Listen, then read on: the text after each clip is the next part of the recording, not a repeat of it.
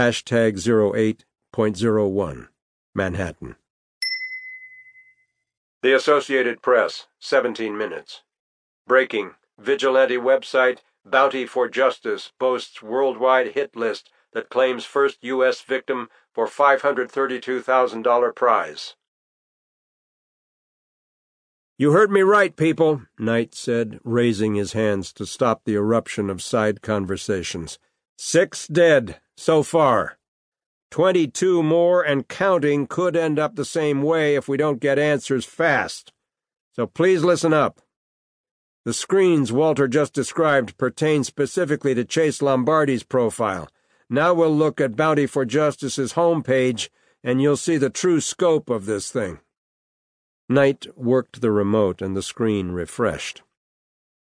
Chase Lombardi's X'd-out photo reduced down to thumbnail size alongside an equally scaled American flag icon. To the right of the flag, the award notification marquee scrolled the bounty payout of five hundred thirty-two thousand eight hundred fourteen dollars next to the pie chart graphic of the vote split. Stacked beneath Lombardi's profile were five more X-outs and their accompanying bounty award marquees, but the flags beside them were not American. Though Novak hadn't noticed it earlier, there was a button on top of the page labeled Nominate a Target, which implied that the website was open to suggestions. Bounty for Justice also operates throughout Europe and Asia, Knight informed his audience. Lombardi was the first U S mark to be taken out, but as you can see here, marks in five other countries have shared that fate, and over twenty more have bounties on their heads. So let's get acquainted with the other victims. He used the remote to click on the second victim's crossed-off headshot.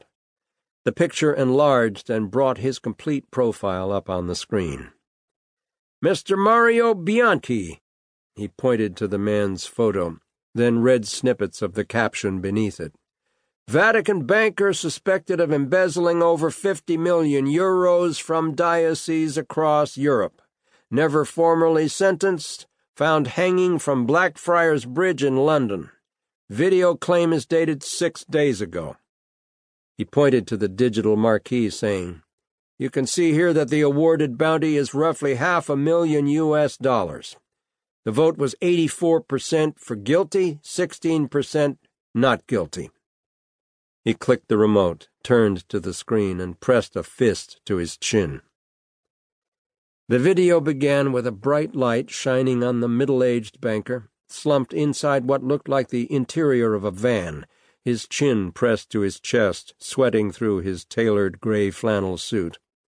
A rusty chain had been cinched around his neck in a hangman's knot, and his hands, presumably bound, were pulled tight behind his back. The way Bianchi rocked and jostled showed that the van was in motion. Come si chiama? The cameraman's off-screen voice demanded. The banker's head merely flopped from right to left. The cameraman grabbed a fistful of Bianchi's thick gray hair and yanked the head back, the camera shuddering side to side as he did so. Come si chiama? He repeated contemptuously. Bianchi's listless eyes rolled away from the light. Ma- Mario, Mario Bianchi, he began weeping.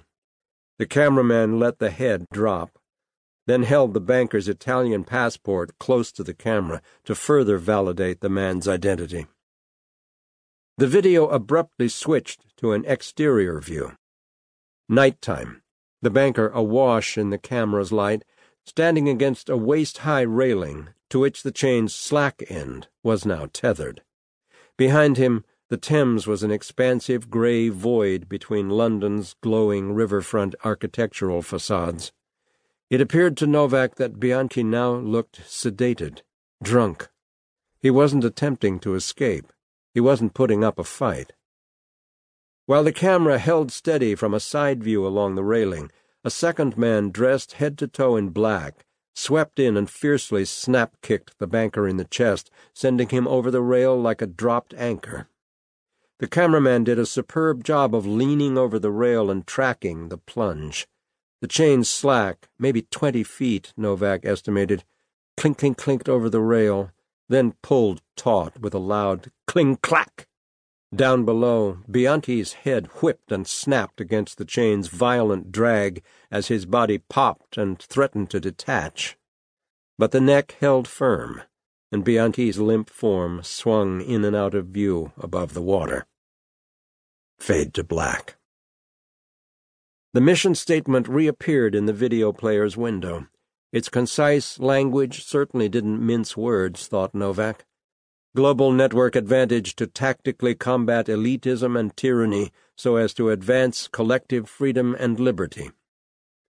Yet he couldn't decide if it was an incitement for revolution or some zealous edict for a new world order. The second line of the website's credo was even more disconcerting. At any cost. What in hell did that mean?